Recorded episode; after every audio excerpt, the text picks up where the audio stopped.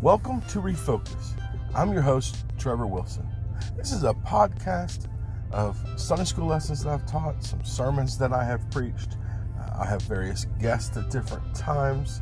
Uh, basically, the, the whole idea is to just kind of refocus back on the Word of God, going back to those Bible stories, studying the scriptures. Let's just, just kind of get out of ourselves, out of our own thinking, and go back to the Word of God and see what He has to say. I love those old Sunday school lessons when we were kids. We seem to have gotten away from some of those, just the bare bones bottom of what the Word of God, the meat and potatoes, if you will. So I hope you enjoy and pass along and share. Now, let's get to the lesson. Hello, um, I'm Steve Wilson. We're back again. We're picking up in the 19th chapter of Matthew. We got down through verse 9, and um, we started that discussion there on uh, marriage and adultery and all that sort of thing. And I really want to expand on that whole concept of adultery and as it relates to marriage because there is so much more to adultery, and I, and I think more ways to be in an adulterous relationship that go beyond the idea of sexual infidelity.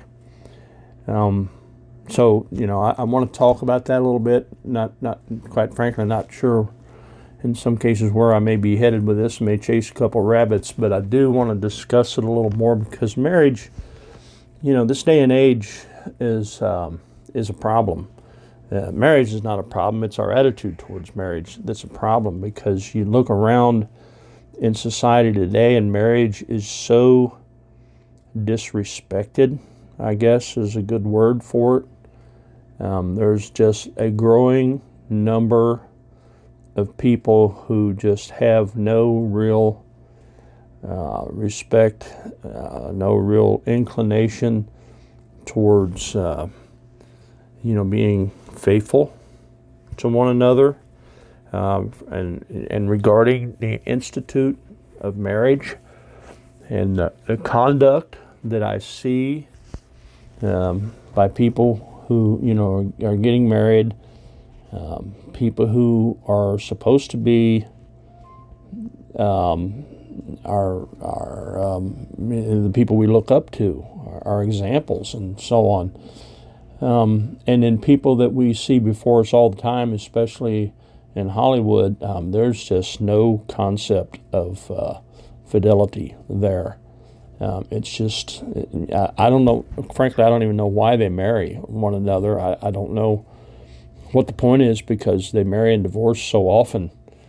Um, and even when they are married, there's open relationships and, and that sort of thing. They're, they're, in my opinion, they're not really married, and, and I don't want to give disrespect to the to the the ceremonial aspect of it because I think ceremony is important. You know, to to it's kind of like salvation and baptism. You know, baptism is important because you're making a statement about something that you've that you know something you've done in your heart that you have yielded your life to Jesus Christ, accepted Him as your Savior, and so you want everybody to know that. And that's what marriage is. You want everybody to know and see that you are committed to one another and you plan on living your life as one. That's what marriage is supposed to be, but I don't see a lot of people.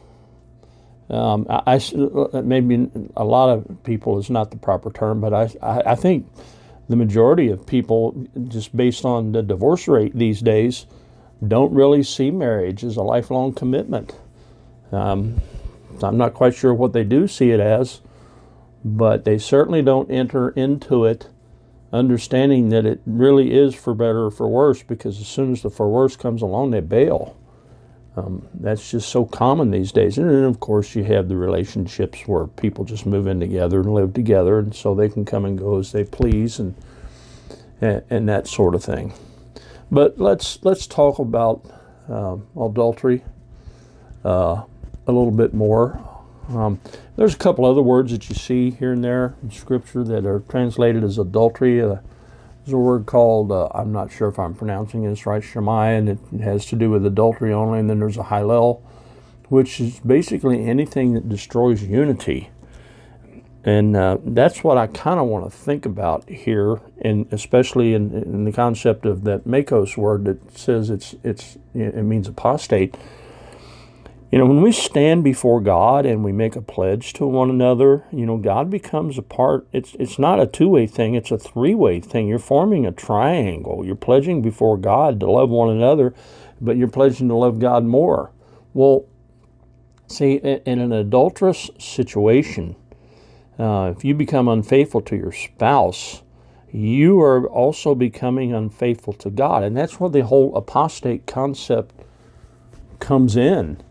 Um, you know, but, but but we see these situations today. You know, we're uh, you know just having an open and free relationship, and you see people wife swapping and husband swapping, whatever you want to call it, I guess, to be politically correct. Um, you know, but it's it, it's it's adultery, and it's and really it's it's apostasy because it's a violation of what what marriage is supposed to be. But going back to this concept of anything that destroys unity, um, you know, there's there's a lot of ways you can destroy your marriage other than just um, adultery and cheating on your spouse. And and we brought up the idea of abuse. Um, scripture doesn't really address that, um, but I mean that it does talk about how you're supposed to treat one another. So indirectly it does address it because you're not behaving as Scripture uh, directs you to.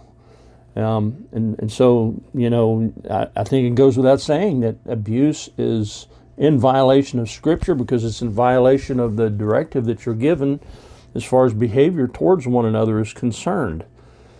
Um, and so that's a situation that destroys that special bond that you're supposed to have with your spouse. Um, and, and, and, I think, in my mind, anyway, um, you know, when he says adultery is a, is a justifiable reason for divorce, um, there are things that basically I would classify as an apostate, apostate situation that become justifiable.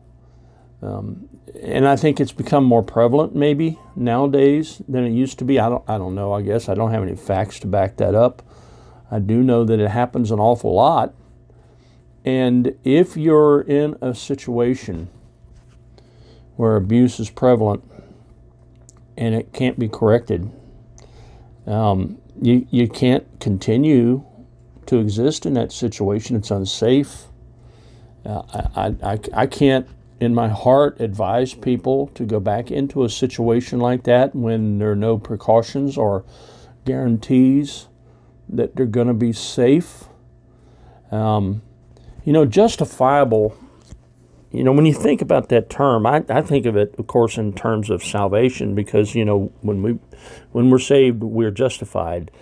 In that old concept or, or way of describing justify is just as if it never happened. You know, our sins are forgiven just as if they never happened. Um, well, you know, in a marriage situation, when you when you make that commitment to one another, um, and then you go against that commitment, you're living just as if the commitment was never made. And so the things that you do that violate that relationship in some ways, I think, become justifiable. Um, and you know, like I said, there there there are different ways to be able to do that. Um, so you know, I don't want to go into all. I think every case has to be, I guess, looked at on its own merits. You know, on a case by case basis. But you know, there there are justifiable reasons that I would classify as an adulterous situation, even though there it's not sexual infidelity. It's still a form of infidelity, and it's it's a form of apostasy. And so you find yourself in those situations. In verse 10, it says, His disciples say to him, If the case of the man be so with his wife, it's not good to marry. And so they're saying, you know, if you have a justifiable situation that, that you know, that breaks that that union that you have that, that, that becomes an apostate kind of situation, maybe a person would be better off before they get married to think about whether or not they should get married because it's not necessarily for everybody. In verse 11, he says, But he said unto them, All men cannot receive this saying, save they of whom it is given. And he goes into this thing in verse 12 about eunuchs, for there's some eunuchs which were so born from their mother's womb, and there are some eunuchs which were made eunuchs of men, and there be eunuchs which have made themselves eunuchs for the kingdom of heaven's sake. He that is able to receive it, let him receive it. Um, you know, he's saying, look, I, I realize, you know, a, a young person, uh, they reach, you know, that age where they yearn for the companionship, and, I know all the things that your body goes through and your mind goes through. When you're young, and it's hard to be rational during those years and then you know the older you get the more rational you become but by then you've already made lifelong commitments. But if it were possible i mean you know these are things that really should be considered. Um, with regard to that relationship that you know i think everybody should think about the relationship with the lord um, more thoroughly and the life decisions that you make as you're growing into adulthood and how they're going to impact your relationship with the Lord. I mean, if you if you decide to get married and you decide to buy a house and you decide to choose a, an occupation that's going to be um, uh, time consuming and you, requires a certain amount of dedication and so those are all things that impact the time and the dedication you're going to have to God and so you need to seriously consider whether or not marriage is or is not for you. Um, because those are the kind of things that can end up creating an unlivable situation. Um, you know, because, because of sin, I mean, we're all sinful creatures. And even though we're born again believers in Jesus Christ, we still live in a sinful body. And, you know, we can put ourselves into a situation that makes marriage very difficult and makes marriage become a hindrance. And I'm not speaking against marriage because God designed us, you know, a man and a woman to be compatible. And obviously, you know, without a man and a woman joining together, you know, there's no uh, reproduction and mankind would cease to exist. But I think, as he points out here, that there are still some that perhaps marriage is not for you. Maybe it's not the thing that you should consider because maybe you really need to consider more your dedication to God because sin can put us in a situation that can become irreconcilable.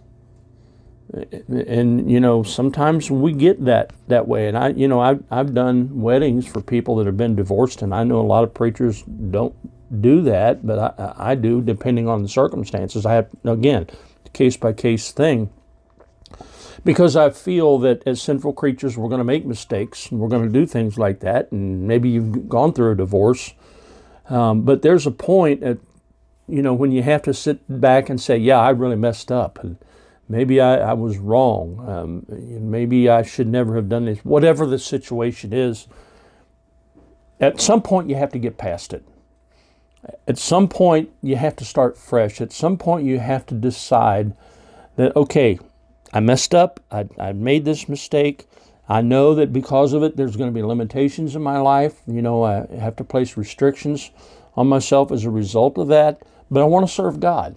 Now I've turned, I've really, you know, I've, I've really rededicated my life to Christ and I really want to serve Him. And I think there's a point where you have to say, okay, I, I messed up.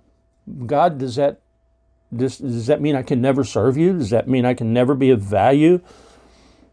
at some point, we have to decide it's time to start fresh in order to serve God. And I think Moses and even Paul and you know some of these patriarchs that we look to, recognize that and realize that yeah, we're sinful creatures and we mess up and we make the mistake, these mistakes. And even though they're not what God would have wanted for us, maybe we didn't do what maybe we didn't make the decision we should have. But don't beat yourself up. You know, if you screwed up, you you messed up. Get over it. If you're going to serve God, the only thing you can do is move forward. You can you can't go in the past and serve him. You have to serve him in the future. And so you have to decide, Lord, you know, repent of your sin, acknowledge it, ask God to forgive you because he will, especially if you really want to serve him and, and, and move forward. And, you know, if marriage, then a second marriage or a third marriage or whatever it is is for you, then, you know, move forward and let God use you in, in whatever capacity he has designed for you from that point on. You know, God's never at a loss for what to do. He always knows. He's always got a plan. So, you know, put it past, put it behind you. Get over it, right or wrong. It doesn't matter. Just serve God. Move forward. Thank you for listening. Uh, we'll pick up, I guess, on verse 13 next time. Thank you. God bless.